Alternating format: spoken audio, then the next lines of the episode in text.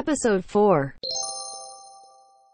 สวัสดีค่ะ ยินดีต้อนรับนะคะ เข้าสู่ Tell Art Story มองวรรณคดีนอกกรอบพอดแคสต์พอดแคสต์ค่ะ ที่จะนำเรื่องราวเกี่ยวกับวรรณคดีไทย มาวิเคราะห์ในมุมมองที่แตกต่างกันออกไป แล้วคุณจะรู้ว่าวรรณคดีไทยยังมีอะไรให้เรียนรู้อีกเยอะ วันนี้ค่ะคุณอยู่กับดิฉันเหมือนเดิมเลยค่ะกมลพรรัตอินค่ะ อย่างที่เราได้ทราบกันดีอยู่แล้วนะคะ ว่าสงครามยุทธหัตถีในสมัยของสมเด็จพระนเรศวรมหาราชเนี่ยนะคะทำให้ประเทศไทยของเราได้รับอิสรภาพโดยสมบูรณ์ค่ะ ซึ่งความยิ่งใหญ่ของสงครามในครั้งนี้นะคะ ก็ถูกบันทึกไว้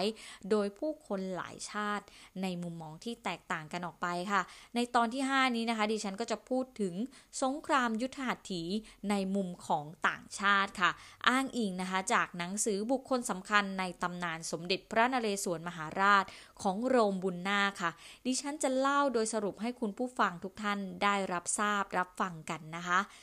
เริ่มแรกเลยค่ะ ในพงศาวดารของมอญค่ะ ได้จารึกไว้ว่าพระนเรศวรเนี่ยนะคะ เข้าชนช้างกับพระมหาอุปราชาค่ะ ช้างพระมหาอุปราชาเสียท่านะคะ แล้วก็พระนเรศวรเนี่ย ฟันพระมหาอุปราชาด้วยพระแสงเงานะคะ พระมหาอุปราชาก็เลยสิ้นพระชนค่ะ อันนี้คือฉบับของพงศาวดารมอนนะคะ ต่อมาค่ะจะเป็น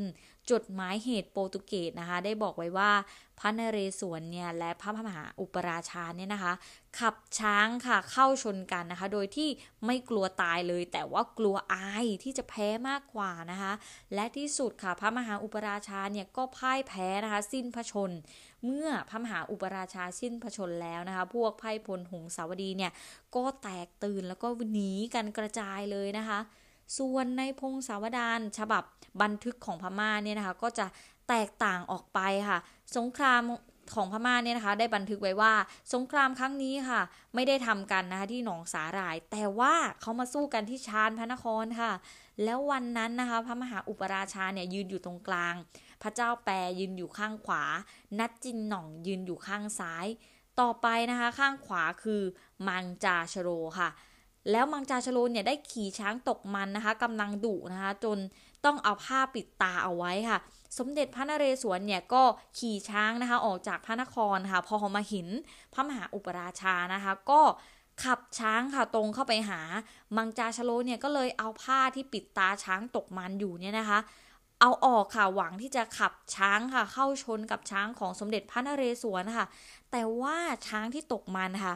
กลับแล่นนะคะ เข้าไปแทงช้างของพระมหาอุปราชาแทนค่ะ จะบอกว่าเปิดตาช้างแล้วจะให้ช้างวิ่งไปหาศัตรูแต่ว่าพอเปิดปุ๊บอาช้างดันวิ่งมาชนคนของเราเองอะไรอย่างเงี้ยค่ะ ก็เลยนะคะทำให้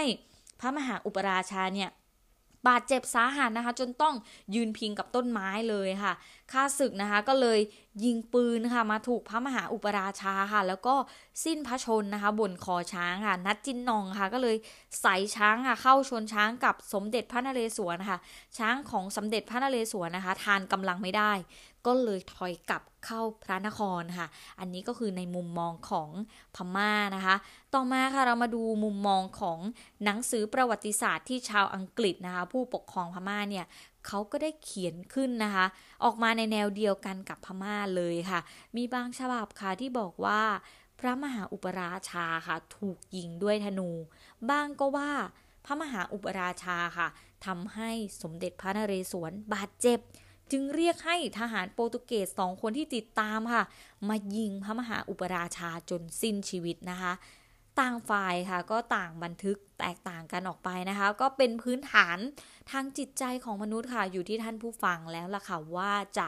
เลือกเชื่อฝ่ายไหนนะคะ ก็ลองใช้วิจารณญาณในการตัดสินใจดูนะคะสำหรับใครค่ะที่อยากจะฟังเรื่องราวเกี่ยวกับวรรณคดีไทย เรื่องลิลิตะเลงไพ่ในมุมมองใหม่ ๆ ขอฝาก Tell a Story มองวรรณคดีนอกกรอบพอดแคสต์ไว้ในใจของทุกคนด้วยนะคะ แล้วเจอกันใหม่ในตอนหน้าสำหรับวันนี้ดิฉันต้องลาไปก่อนแล้ว สวัสดีค่ะ